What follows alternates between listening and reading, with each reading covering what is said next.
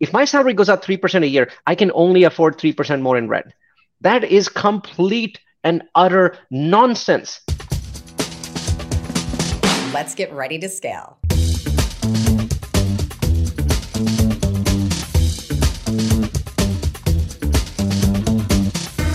Hey guys, welcome to yet another episode of Ready to Scale. This week we have two returning guests. One, my associate Ryan. Ryan, would you like to say hello? Hi, everyone. So I'm the acquisitions associate here at Blue Lake Capital. I, I make um, rare appearances on, on, the podcast, so I'm happy to be here. And also joining us is Neil Bawa, which some of you, I would assume all of you, might even recognize, aka the mad scientist of multifamily. Neil is the CEO and co founder of UGrow, which actually, this sounds so interesting to me, Neil. So, apparently, you are now into a new venture, and it's a real estate investment and development company focusing on the intersection of prop tech, fintech, and build to rent, which I am definitely going to want to know all about. In addition to that, though, Neil has also been a longstanding CEO of Grocapitus Investments, which focuses on multifamily investments, student housing, and senior housing. He's also the CEO of Multifamily University. And originally, he started off all of this with his education journey with his BS in computer science from the University of Mumbai. So, Neil, welcome back to the show. It's great to have you. Thank you. Thank you. It's great to be back and and so much has changed since the last time I talked with Ellie and and the Blue Lake Capital team. So terrific to be back. Yes, and on that note, this sounds very interesting. What you got going on there at UGrow? Well, um, you know, I think that many of your your viewers understand the multifamily industry both on the um, value add side and the development side, and I've been involved in that in both of those aspects very heavily. Um, you know, hundreds of millions of dollars of each uh, for a while.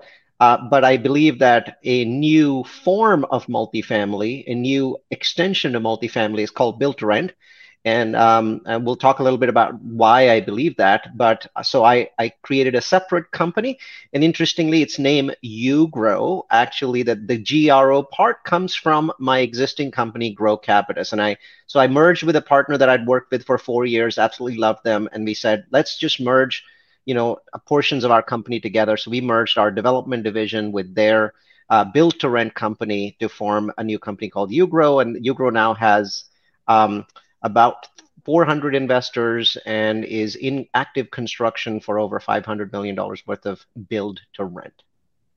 Very interesting. And just out of my own curiosity, and I'm sure some of the listeners, can you just kind of give us the big wide angle view of how build to rent is structured from a business plan? Sure. Sure. Um, so build to rent is essentially uh, the the step between a single family home right? So if you can't, for whatever reason, if you can't afford to buy a single family home, but you do not want to live in an apartment complex, you don't want to live in a high density area, built to rent is that piece in the middle. So uh, traditional townhomes are built to rent, new build townhomes are built to rent.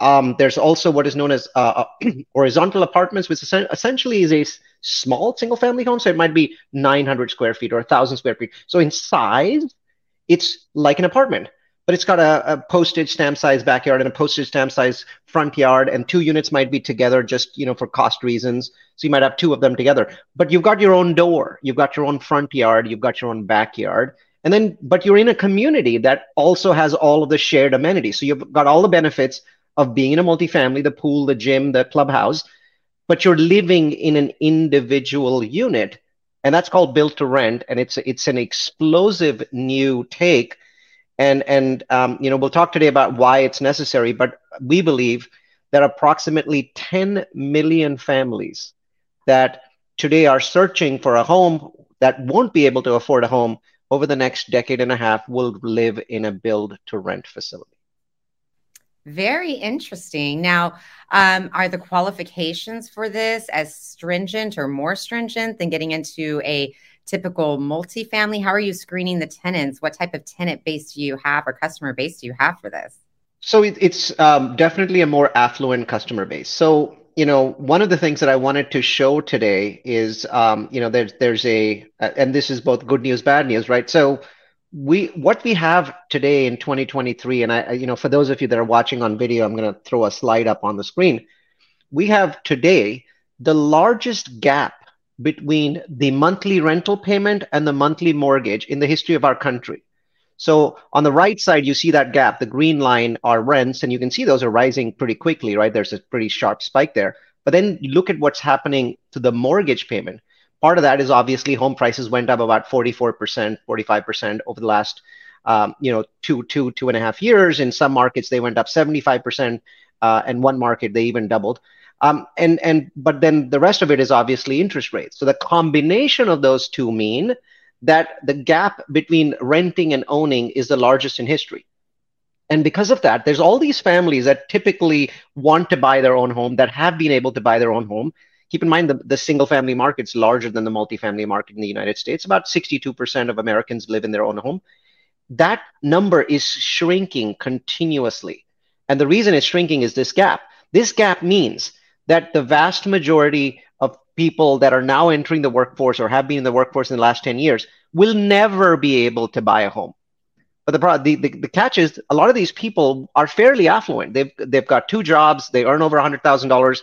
They don't want to go live in an apartment right? So a significant percentage of them are going to end up living in a new asset class called built to rent. And that's what we're after. Now, that doesn't mean that people will not live in apartments. In fact, I think that what you're seeing on the screen is actually more demand for apartments than for built to rent. Built, built to rent is always going to be a smaller portion of the apartment industry because if anything it's it's um, its prices. The price to to live in a or the rent to live in a built to rent property is sort of like class a multifamily. And in certain, certain cases it can even be higher than multi class a multifamily.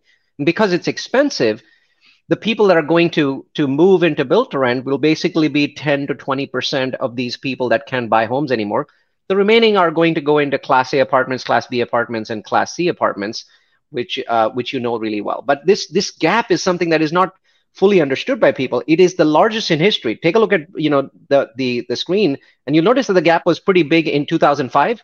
It's almost double that size today.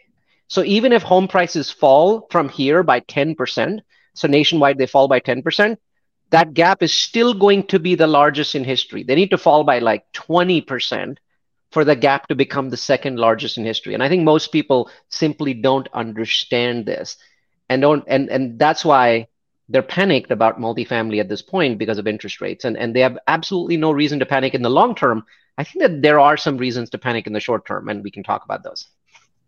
Yeah, Neil, you, you make some good points. I'm going to jump in here. I actually um, was part of the acquisition of a, a recent deal um, last year, which we, we bought two properties about quarter mile from one another. One was a 155 unit built to rent, brand new, um, limited amenities. But what, what was really interesting, and you already touched on it, was the, the rent roll characteristics and, and the resident base that made up the property um, was really interesting because it, on average, to your point, every every household was making over 100 and 120,000 dollars and adjacent next door, same same year construction, um, had a younger resident base at a slightly lower income that wanted more of a lifestyle relative to more space. To you, to, you spoke about the privacy, um, and I'm sure you have plenty of data on the number of pets uh, that people and residents now have in their homes. So the the extra space and the the seclusion or privacy that you have in the build to rent is really unique, and I, I saw that firsthand during um, the due diligence when we were pulling lease audits and rent rolls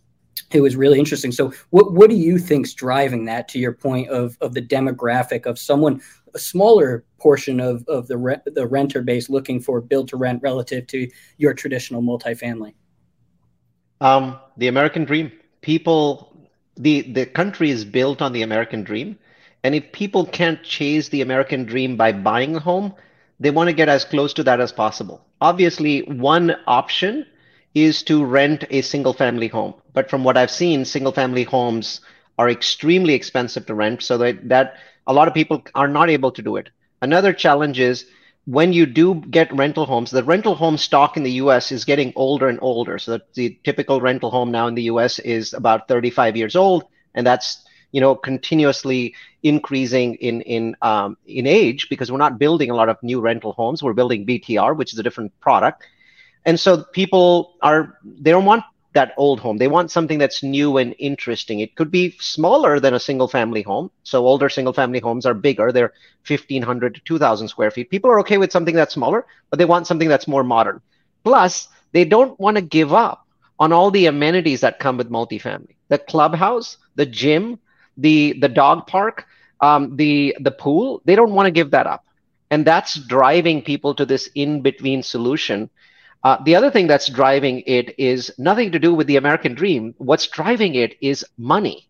So, as you know, the biggest success story in the last 10 years, even though multifamily has been incredibly, absurdly successful in the last 10 years, the biggest success story have been companies that bought very large number of single family homes for rent. So, American Homes, uh, you know, uh, Blackstone, these companies bought 70,000 homes, 80,000 homes, 200,000 homes. As you can imagine, the value of those homes has tripled, right? Multifamily hasn't tripled yet, but we're, we're getting there.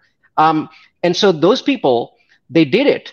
And by 2015, 2016, 2017, they'd already bought 60, 70,000 homes. Now there were no more single family homes. But they, the, the success that they had had and the incredible return that they made for their institutional investors meant that they were raising enormous amounts of capital. And they came to this conclusion that if we're not going to buy single family homes, we're going to build single family homes. And so BTR basically got invented in the 2015, 2016 timeframe. A company called Christopher Todd in Phoenix started to build smaller, you know, single family homes. And eventually they started doing two together duplexes just to cut the cost down. About a thousand square feet. So same size as a uh, as a uh, apartment, uh, but a little backyard. Maybe the backyard, like five, six, seven people could sit in it. That sort of backyard, you know, maybe 10 by 10, 10 by 15. And the concept was explosively successful. And, and I think you'll resonate on this immediately because you know what was the difference? It wasn't the rents that were making it very profitable, the turnover. They, they were experiencing one half to one third the turnover of apartment complexes in the same marketplace. So people were living in these homes considering that this was their home and they weren't moving out every two years or every 18 months. They were staying for four to five years. So by 2022, the data was very strong that the turnover in these properties is very low. So their, their net profits are much higher. And so in 2021, when all cra- sort of crazy things were happening in the economy, a staggering amount of money, $76 billion, was raised to build BTR properties in the United States and that money will take about seven years to deploy. Um, and the, the challenge is the number of homes being built in the US is about 5% of the actual money that's being raised. So you can imagine there's a lot of people sitting with money in the bank that are very frustrated, looking for developers like me that have a thousand units coming online. And so I already have people that are like, we'd like to buy your property when, when it's built, but we don't want to buy one of them. We'd like to buy six or eight or 12 of them together. Yeah, it's interesting that you brought up the turnover because that, that's exactly what I saw. So this was a 2019 build, and we were trying to understand the, the demographic at this property because it, it, truly was. The rent roll was differentiated from the, the property directly next door with the same interior finishes, just different product style. And we saw, and this was pre-pandemic, there were 70 to 75% retention rates for two consecutive years um, mm-hmm. in and renewal rates were were north of 10%. Um, yeah. So it just goes to show, to your point, um, it's a, a, very inelastic type of resident base, and um, they're looking for an experience. They're looking for more than just your traditional multifamily apartment complex. So, in, in to your point, the turn cost of that it supports the NOI because every every move out is going to cost you um, approximately one month's rent. So you're getting the renewal increase, the retention, and it's going right to your bottom line. Exactly, and that's that's why most of the big players in the build to rent space are extremely large companies. So Blackstone obviously started this trend back in 2010 when they set up the first REIT to buy single family, you know, homes. And they've they've waded into the space. They actually sold a bunch of their single family homes, and then they bought another company to grow it grow it again. So uh, there's a lot of very very large players, and I'm not saying multifamily players are not large, but imagine a, a big multifamily player now imagine somebody roughly 100 times that size. That's the size of the build to rent players. Wow. that is fascinating. It really is. So, and it's all part of multifamily, right? Because in the end, this is not a single family home. It is a multi-family community. There's 200 units. There's a pool. There's a gym. It's multi-family. It's just a different kind. So the the new name that I hear for built to rent uh, rent is horizontal apartments, right? And I think I think that name's going to stick because it sort of helps people understand what we're talking about here. Horizontal apartments and and you know i'm not stopping value add i'm not stopping building traditional apartments i i continue those i, I currently have 560 traditional apartments uh, units in construction i think that that market will continue to grow. There's a need for it. Uh, btr only works in certain areas. I mean it uses a lot more land so you can't really have btr infill. You, are going to have B, btr btr on the edges of suburbs where land's a little bit cheaper and it's more available. So it's part of the solution, but I'm excited that something new has happened in apartments because I haven't really seen anything new in apartments in the last 40 years. I mean, you know, your company is buying apartments that are 40 years old because nothing new has happened since then. You can bring them back up and they can still be as good as new once you're done rehab- rehabbing them, right? So having an, a fundamental new innovation is exciting. Neil, from, from the development perspective, so what, what's your opinion on um, when, when, you're building out the floor plans, a standalone build to rent unit relative to a side by side in the mixture of the two? Um, the short answer is most people, when they started out five, six years ago, their vision was a standalone unit. Today, nobody thinks that simply because construction costs are too high. So I think what's happening today is they're going to look more like row homes. Um, so you might have a neighbor on your left and a neighbor on your right, but you don't have a neighbor below you or above you. Um, so, and you do have that little backyard and front yard piece. So, but but I think that uh, the BTR movement very quickly in the last 12 months has started moving to attached units rather than single family because I, I think single family just is not going to scale at the cost. Our, our, our rent prices are going to be too much above class A. I think 5% above class A is okay. But if you're 20% above class A, then then uh, you know how many people are going to afford that, right? I know these are affluent people. I know these are people who wanted to have a mortgage. They had money saved up. So that, but still, I I, I want to be in that five percent range above a class A unit to give them that front yard and backyard which means that today I think most people will come to the same conclusion that you have. I think you asked the question, you've come to that conclusion. It's got to be attached units. The the SFR kind of built to rent product is going to be too expensive in most markets. Agreed. Yeah, and, and what was interesting is that five percent is it, it, was our rule of thumb in the underwriting. We were five to seven percent depending on the unit type. So a two bedroom versus a three bedroom. Um, in addition, the standalone. I want to say the property was about sixty percent standalone, forty percent side by side, depending on the building. Um, and we generated rent premiums of let's call it two to three percent just for the standalone relative right. to the side by side, just for the conception of um, privacy and, and, true single family living with a fence, well, backyard, et cetera. I love that number because my construction cost is about 10% higher if I do side by uh, if I do, you know, standalones. So I have to generate at least a 10% premium. So if you're generating 3 to 5%, you're getting better value from the side by sides than you are from the from the standalones. Um, so I think that that's the way the industry is going to grow and this is going to coexist. I mean, uh, it looks like 44,000 BTR units a year seems to be the number. If you look at how much multifamily we build in the US, it tends to be between 250 and 400,000 units. There's 400,000 units being built right now in multifamily, maybe a little more actually. Um, and so I think it's going to be maybe 10, 15% of that new construction market is going to become built to rent. But imagine a world 10 years from now where you could go into a 300 unit community and has beautiful pools and you know infinity pools and things like that. And all 300 of the people that are living there are renters. There are no owners. I think this is what is going to happen in the future in the us because you know single family is just becoming more and more impossible from a pricing perspective very interesting and very true. I can agree with you on that. And along those lines, I'm glad that you're excited about the innovation that we're seeing in multifamily. I agree with you. There's a lot in multifamily right now to be excited about. So, on that note, I know that you prepared a couple of additional slides for us uh, today that you're going to share. And for those of you listening, uh, we do have a YouTube channel. It's ready yep. to sell. Uh, you can always hop onto our YouTube to take a look at this also. But Neil, will you share with us some additional trends that you're seeing that are keeping you excited about multifamily and continuing to drive your dedication to it in your businesses? Absolutely. So uh, you know, I'll describe this slide on screen for those that are that are listening. Basically, this slide shows me what rent growth in the U.S. looked like, looks like, all the way from 1974 to about today. So most people think, you know, they, they hear numbers like rents go up 2% or 3% a year. Recently, it's been more like 3 to 5%, with the exception of 2021, which was a crazy year. But what most people don't know is during times of high inflation, we actually have data for 10 years of high inflation on this graph. 1974 to 1984 were high inflation years uh, in the US. Interest rates were all the way up to 18% during some of that time, especially on the, towards the end.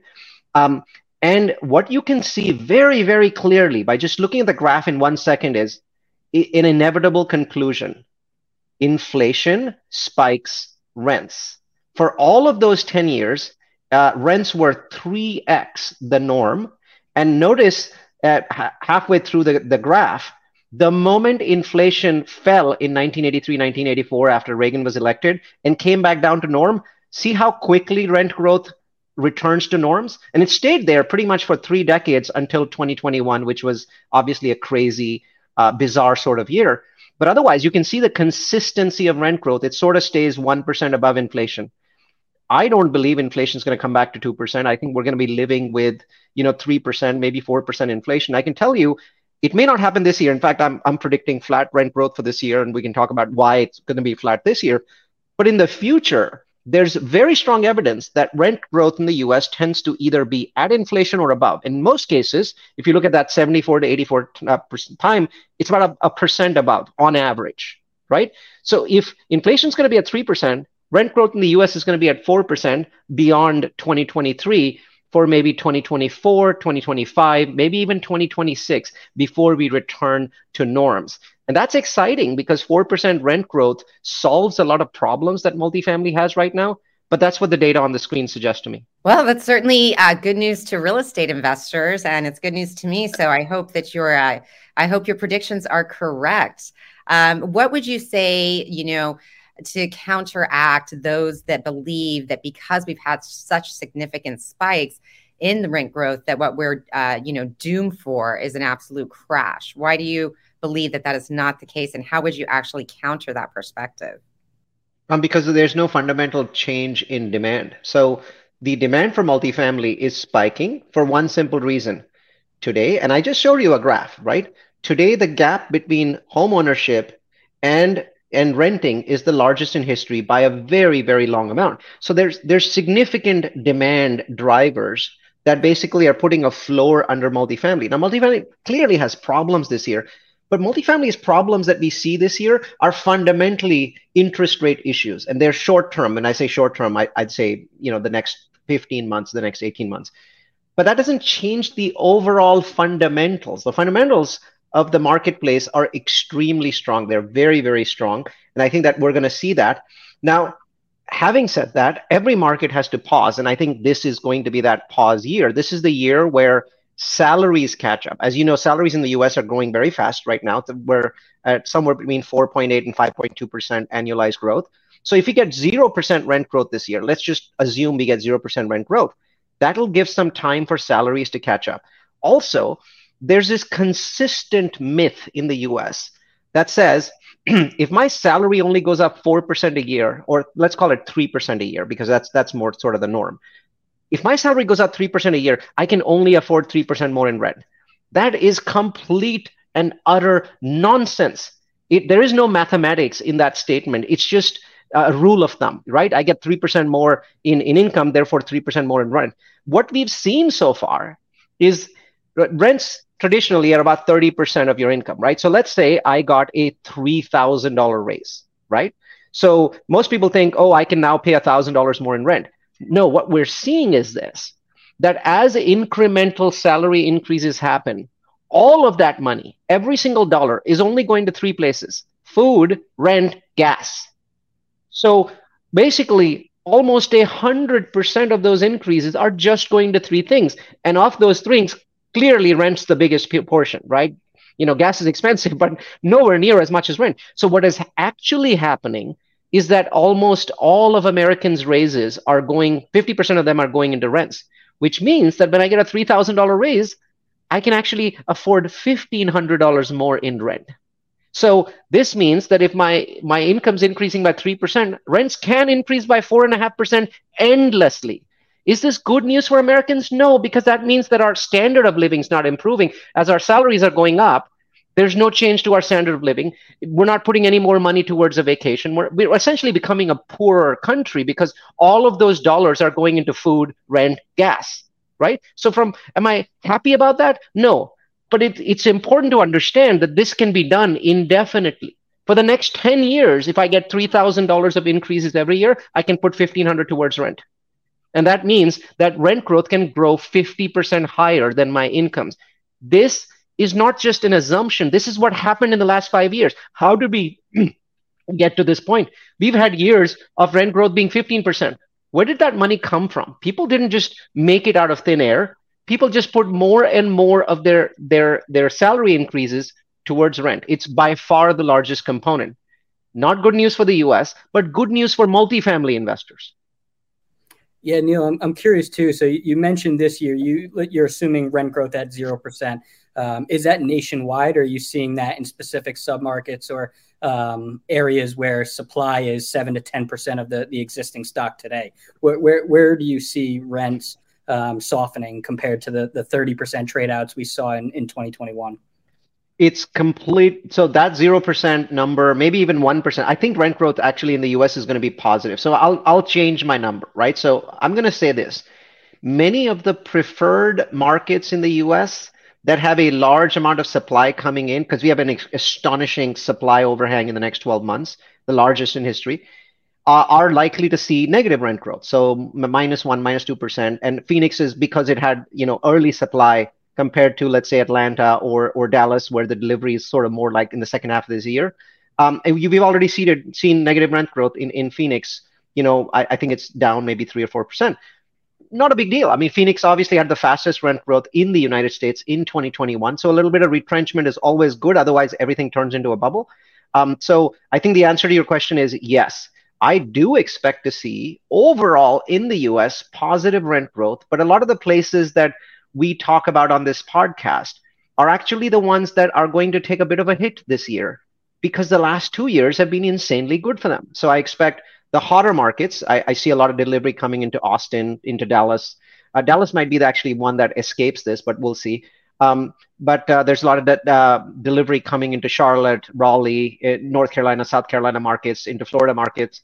And I think those are the markets that we are going to see some negative rent growth. Not crazy negative rent growth, but you know, 2%, 3% negative rent growth. Some markets might be as much as 4 or 5% down. Um, overall, rent growth in the US might be higher. In fact, my numbers show that rent growth in the US is going to be highest in Rust Belt markets this year, which is very rare. Rust Belt markets tend to trail, um, you know, these big markets, and that's why they're ahead this year because they tend to be pretty slow. They're like they're like the steady eddy, and because they're steady eddy, there's no need for them to retrench. They just keep going on that steady eddy pace. But this year, the steady eddy pace might be four percent or five percent. Well, it last year looked pretty awful. This year it looks pretty awesome.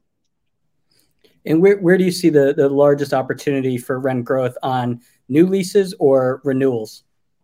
In terms of markets or uh, or in terms of classes? In, I guess that's a great question. So I'd say market wide. Where do you think there's a, a greater opportunity burning off the existing rent roll um, through renewal increases or catching it on the new lease side?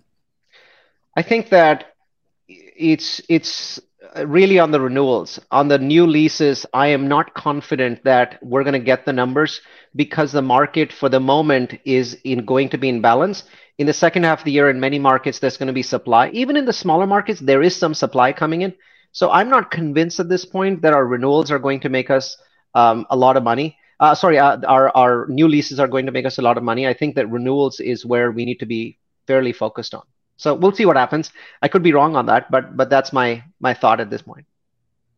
Very insightful, and I actually agree. I've also been saying that I think that uh, asset management has become more critical now than it has been for for several years, and that's one of the reasons why. I'm curious to know too. You know, all of this is great advice for investors that are looking for opportunities that are up and coming. But what would your advice be to investors? That are already passively invested in multiple deals and in a number of these markets that we've referenced today. What is your advice to them? Um, So imagine that instead of investing in, uh, you know, so let's say you're you passively invested in four or five deals. Um, I want you to, for a moment, compare those deals and what has happened in those deals in the last six or seven months to your favorite technology stocks.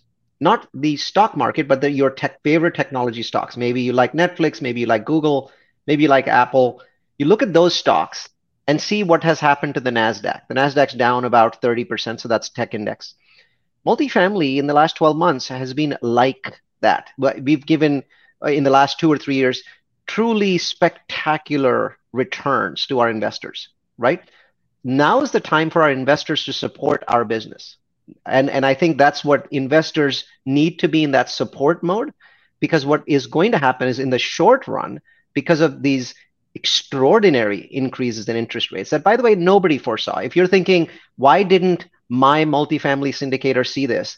You simply have to go back about 15 months ago and try and read what Goldman Sachs was thinking, what Bank of America was thinking, what Wells Fargo was thinking.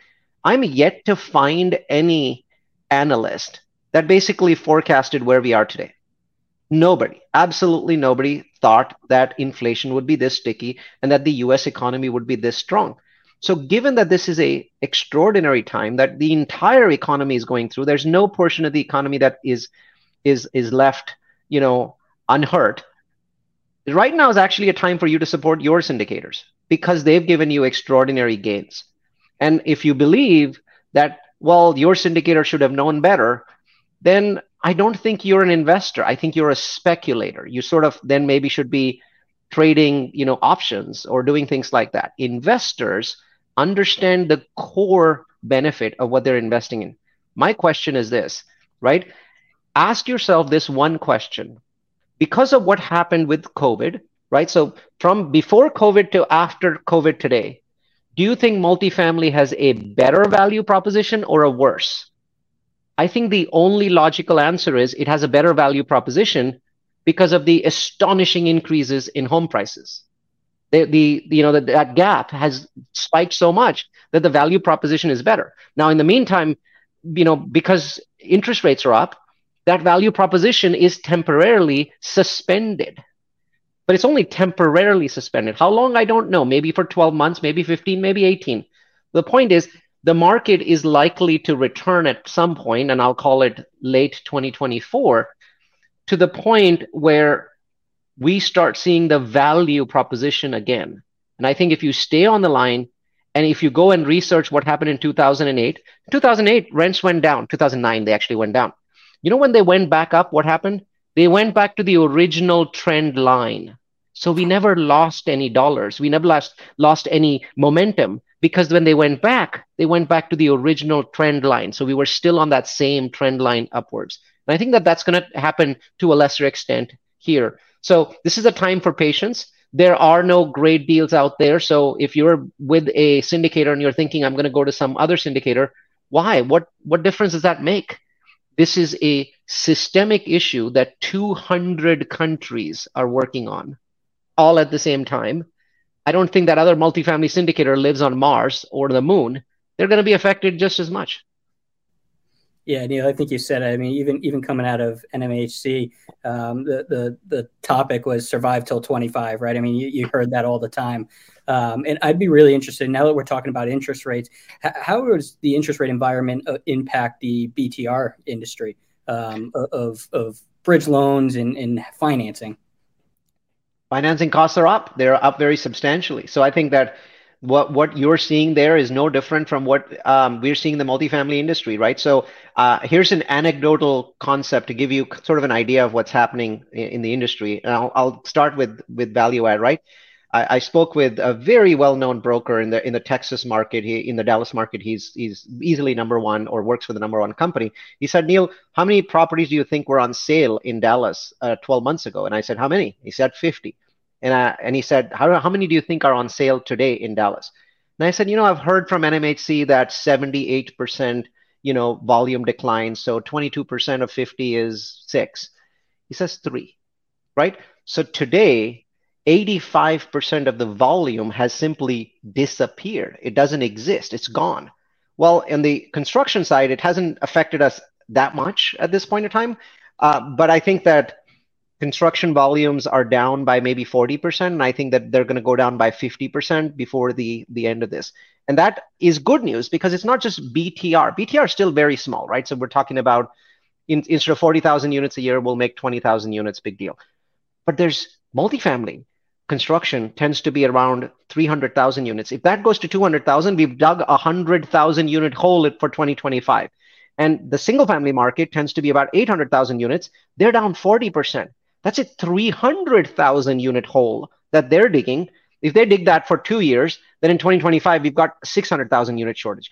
Now, these numbers may not be that bad, but uh, my point is that the single family market, the BTR market, the multifamily market are all slowing and they're all going to dig holes, which I don't think benefit us today, but they benefit us in 2025. Very well said. It is a long game. I've been uh, definitely kind of screaming that from the rooftops lately. It is a long play, a long game that we're in, and and right now is a great time to be patient. And I really appreciate your insights that you shared with us, Neal. Now, yeah, yeah. before, uh, before I, we jump into our lightning round questions, sure. is there any other, you know, last point that you really want to make sure you have the opportunity to share with our listeners? Yeah, one one slide. I have one last slide that I wanted to share with you on the screen. So this slide on the right side in the table, for those of you that can see, basically showing the astonishing difference in incomes needed to buy a starter home in the US.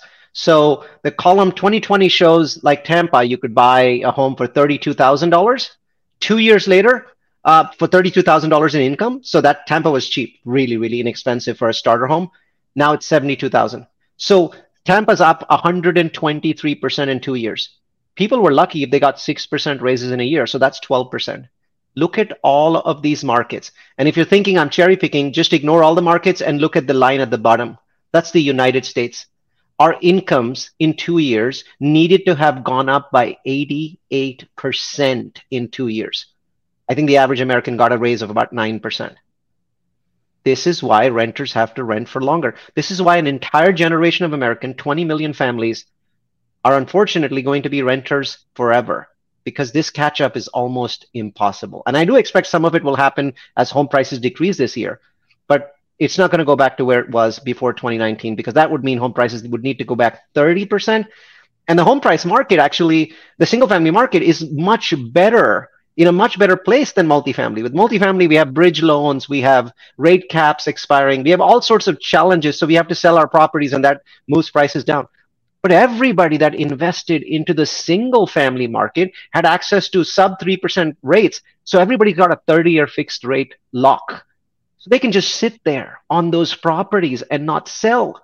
So I don't think that single family prices go down by more than 10%. If you look at this chart at the bottom where it says plus 88%, let's say, you know, we see a 10% decline in homes, we still need a 60% increase in incomes in the last two years to afford that same home.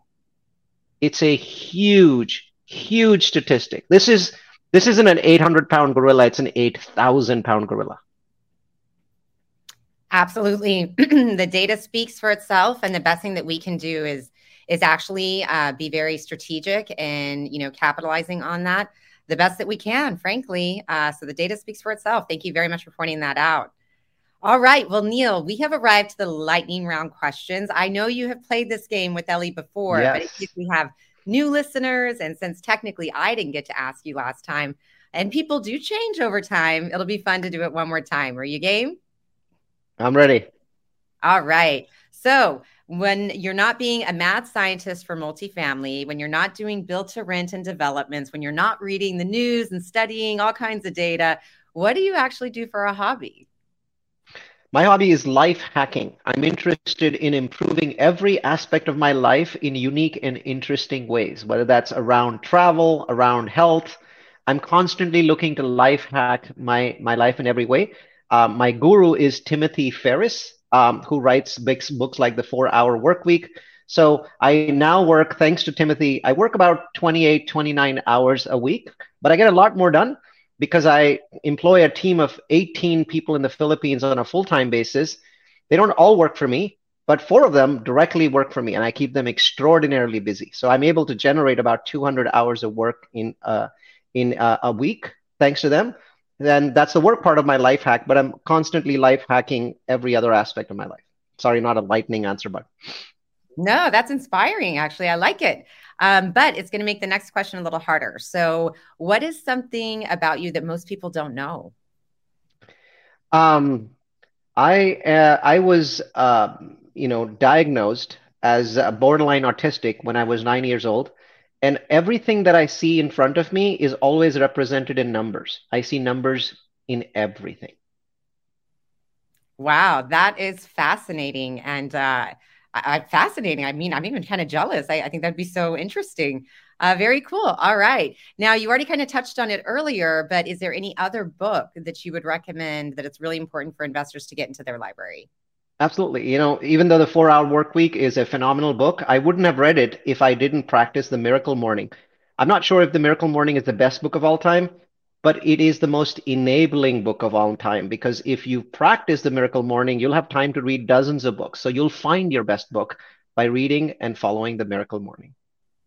Awesome. Okay, great. All right. Now, you know, one of the goals, obviously, um, for all of this is obviously making money, but there's so much more than just making money. It's not just about the money, right? So, what is your advice to people that are really dedicated to building an extraordinary life? I think um, remember that why you started to build the life. Because what I find is that people that are chasing this, in the process of chasing the extraordinary life, they forget the life itself the process becomes their their go-to. Never forget that. I mean i i i'm never ready to go back to working 55 hours a week. I'm pretty happy with 28 to 30 hours a week because that's what i was after. And i think for you it may be different. Maybe it's 40 hours maybe it's 5 hours.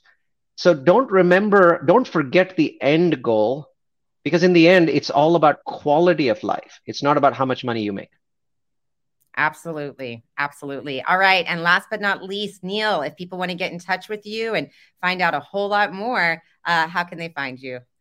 Um, two ways. Um, I'm the only Neal Bawa on the World Wide Web, so you can type in N E A L space B A W A into Google, and you'll see lots of my content.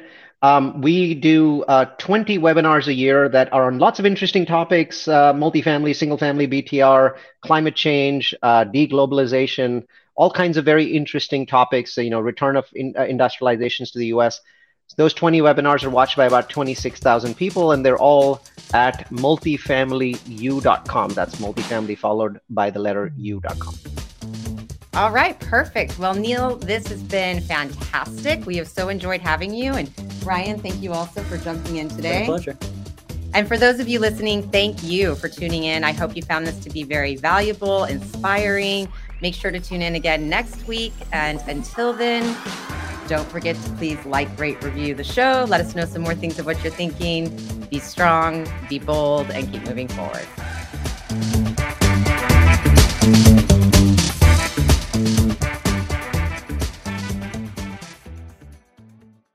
This podcast is a part of the C Suite Radio Network.